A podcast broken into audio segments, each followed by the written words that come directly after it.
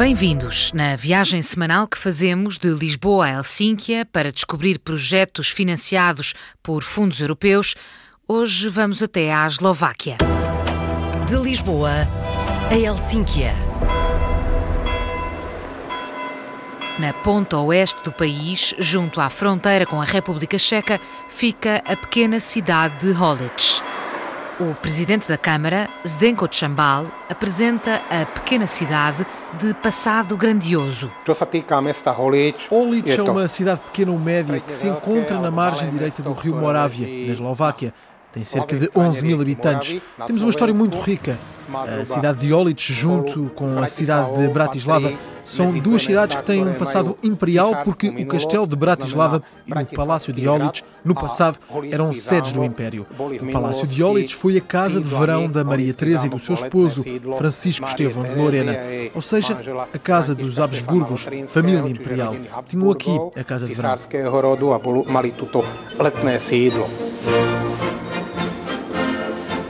O Palácio dos Imperadores é um edifício imponente, sim, mas a tinta descascada da fachada mostra que está longe do esplendor de outros tempos. Está a ser reabilitado com a ajuda de fundos europeus, também para ajudar a pôr Holditch nos roteiros turísticos.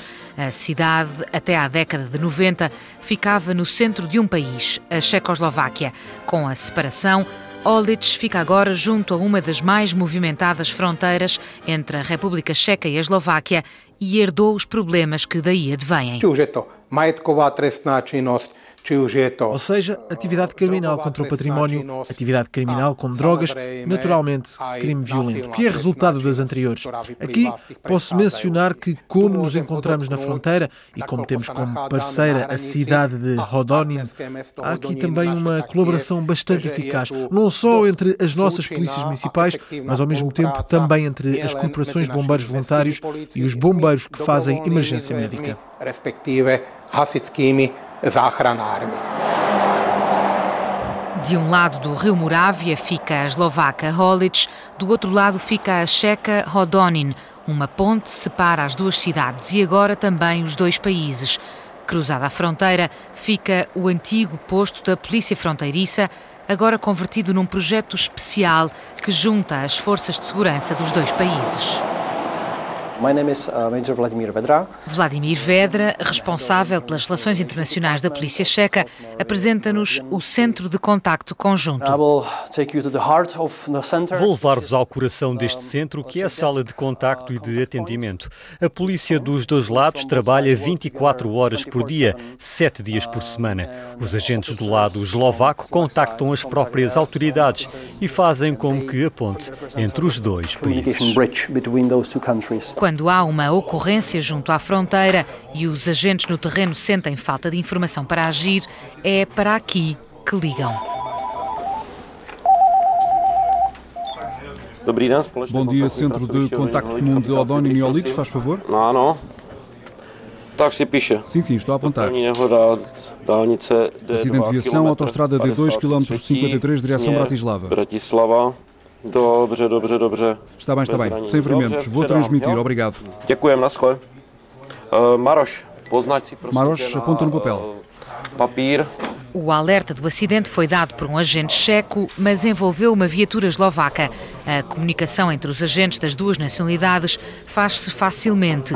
Aqui estão sentados, frente a frente, em secretárias conjuntas, separados apenas pelos monitores dos computadores. Fardados de azul, os agentes checos, fardados de verde, os eslovacos. Trabalham aqui diariamente 22 agentes da polícia e dois coordenadores em representação dos dois Estados. Josef Karliček é o coordenador dos agentes eslovacos. O trabalho decorre deste modo. O departamento que precisa de esclarecer ou investigar um crime ou que precisa de ajuda com algum tipo de informação manda um pedido. Nós tratamos do pedido, mandamos-lo para o outro lado, o lado checo, e eles, quando sabem, respondem logo ou então solicitam a um outro departamento do lado deles para dar a resposta odpoveď. Radek Kolaja, coordenador dos agentes checos, explica com o que lidam diariamente as duas polícias.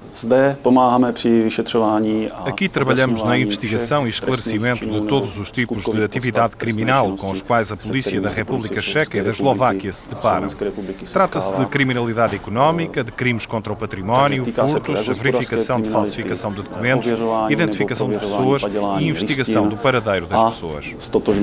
Po. Aqui faz-se sobretudo o trabalho de secretária, mas na zona de fronteira as patrulhas também são compostas por agentes de ambas as nacionalidades. Eslovacos e checos partilham a mesma herança histórica e cultural e, apesar de falarem línguas diferentes, entendem-se na perfeição. Por esse motivo, explica Mónica Janishikova, a responsável pelo centro em representação da polícia eslovaca, houve no início quem questionasse se seria de facto necessário criar este centro conjunto de contacto.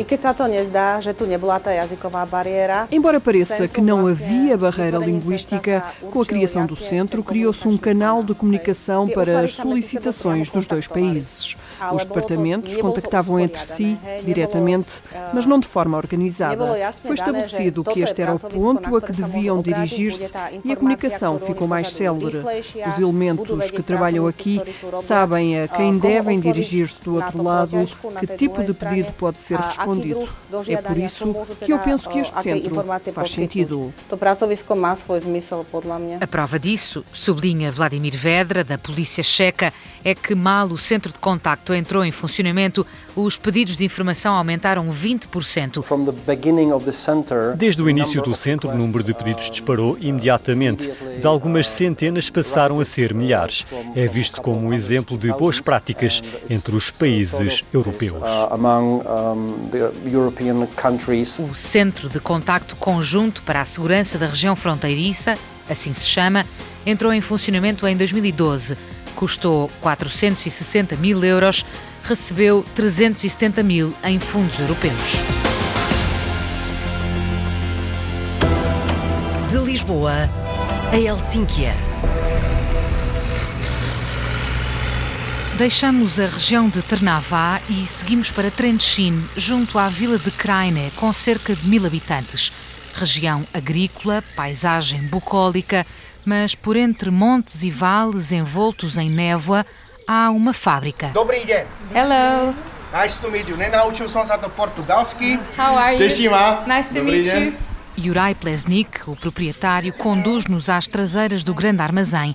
Há dezenas de pilhas de um material difícil de definir à primeira vista organizado em montes de 3 metros de altura, ora negros, ora brancos, ora cor-de-rosa. À distância parecem feitos de plasticina, mas ao perto vê-se bem, são pedaços de tecido desgarrados. Lixo, dirão muitos, mas não Juraj Plesnik. Trata-se de praticamente todas as partes têxteis que se utilizam na construção de automóveis, ou seja, parte do interior, da cabine e preenchimento da bagageira, mas ao mesmo tempo são partes externas, porque alguns veículos também têm partes de baixo do para-choques, entre a roda e carroceria, feitas de têxtil compactado, ou seja, todo o têxtil técnico utilizado na construção automóvel a použité para construção automóvel. Aos têxteis dos veículos em fim de vida juntam-se as sobras da produção de novos carros, material resistente à água e ao calor, durável e difícil de reutilizar. Em circunstâncias normais, tudo isto iria parar a uma lixeira. Agora vou mostrar-vos o caminho percorrido pela matéria-prima em que se transforma em material reciclado com valor, ou seja, um material de entrada para a produção de um produto novo. A tecnologia de transformação dos têxteis automóveis foi patenteada por Juraj Plesnik, chamou-lhe Stered.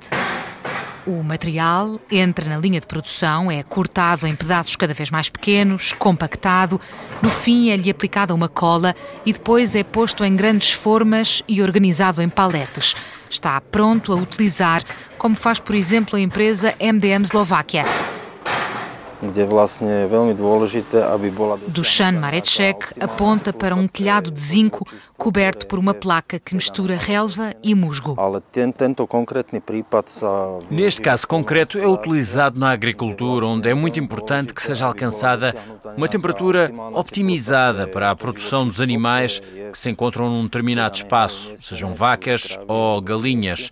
Há um grande problema que é o facto dos espaços estarem cobertos com chapas de zinco, com uma placa de stered em cima e uma calha para a rega. O sol já não aquece diretamente a chapa.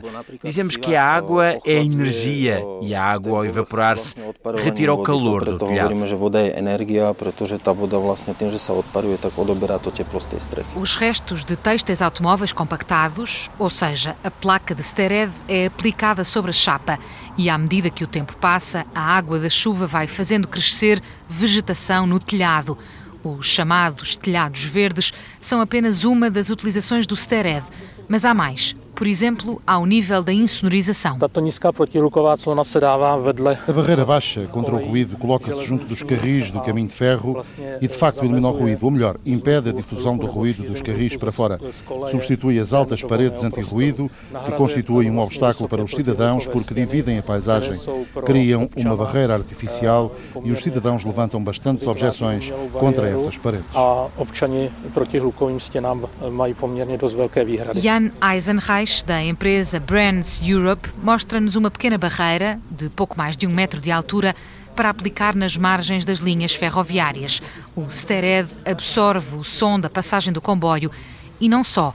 As placas do material já foram aplicadas entre os carris das linhas de metro de superfície de duas cidades, Ostrava, na República Checa, e Košice, a segunda maior cidade da Eslováquia. Até agora falámos apenas de um aspecto que é a utilização de material reciclado como matéria-prima. O segundo efeito da nossa solução é a captação da água, a retenção da água no espaço dos carris e a refrigeração do espaço dentro da cidade. A água evapora e arrefece o ar. Esta é a segunda mais-valia ambiental. A redução do calor nas cidades e da seca. É o combate às alterações climáticas e a luta contra o sobreaquecimento das cidades. Boj s klimatickými změnami a zboj s přehříváním města.